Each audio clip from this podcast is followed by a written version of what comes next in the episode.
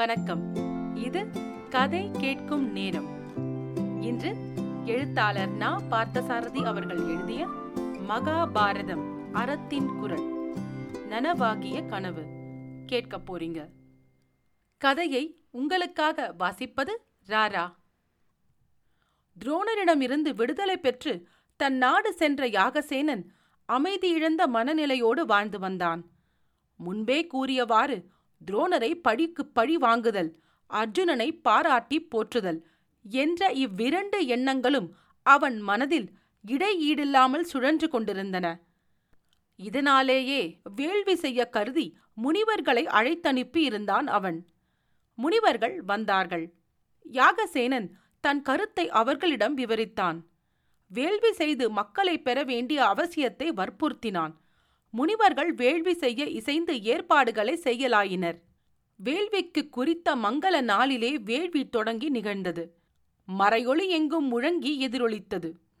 தெய்வத்தன்மை பொருந்திய மனம் கமிடும் வேள்வி நிலையத்திலே பாஞ்சால நாட்டு பெரியோர்கள் குழுமியிருந்தனர்.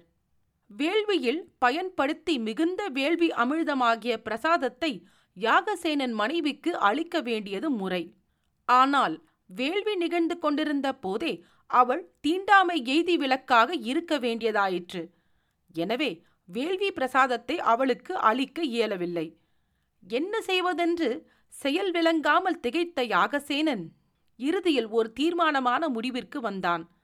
வேள்வியில் எஞ்சிய பிரசாதத்தை இறைவன் விட்ட வழியில் முடியட்டும் என்றெண்ணிக்கொண்டு வேள்வி குழியிலேயே இட்டான் அவன். வேள்வி குழியில் அவன் நல்வினை விளக்கம் பெற்றது. கனவு நனவாகியது. தீயிலே பெய்த அமுதம் வீண் போகவில்லை.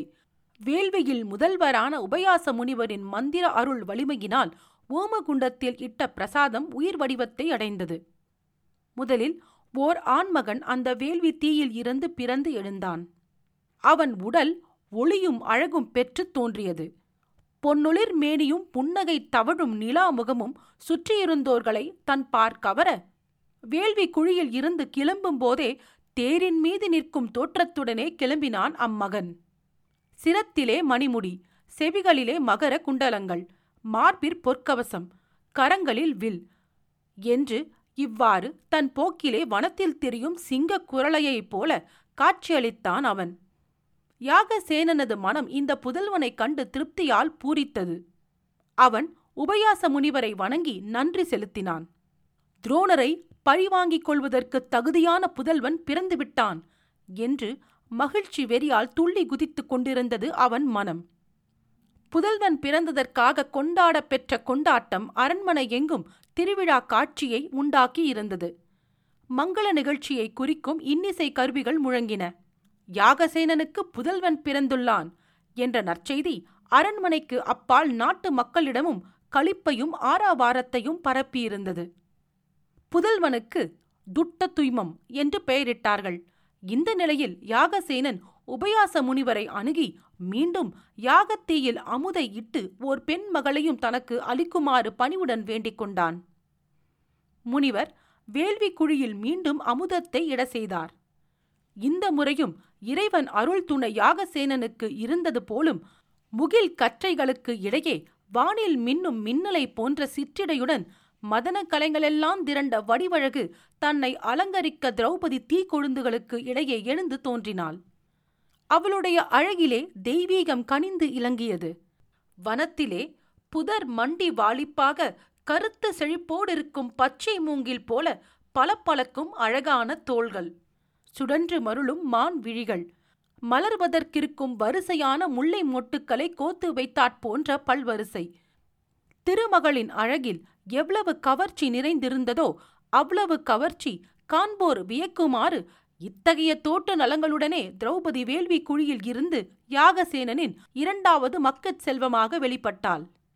பேரரசர்கள் எல்லோரும் வியந்து புகழத்தக்க அர்ஜுனனின் வீரத்திற்கு கைமாறாக அளிக்க இவள் சரியான கன்னிகைதான் என்று விம்மி நிறைந்தது யாகசேனன் உள்ளம்.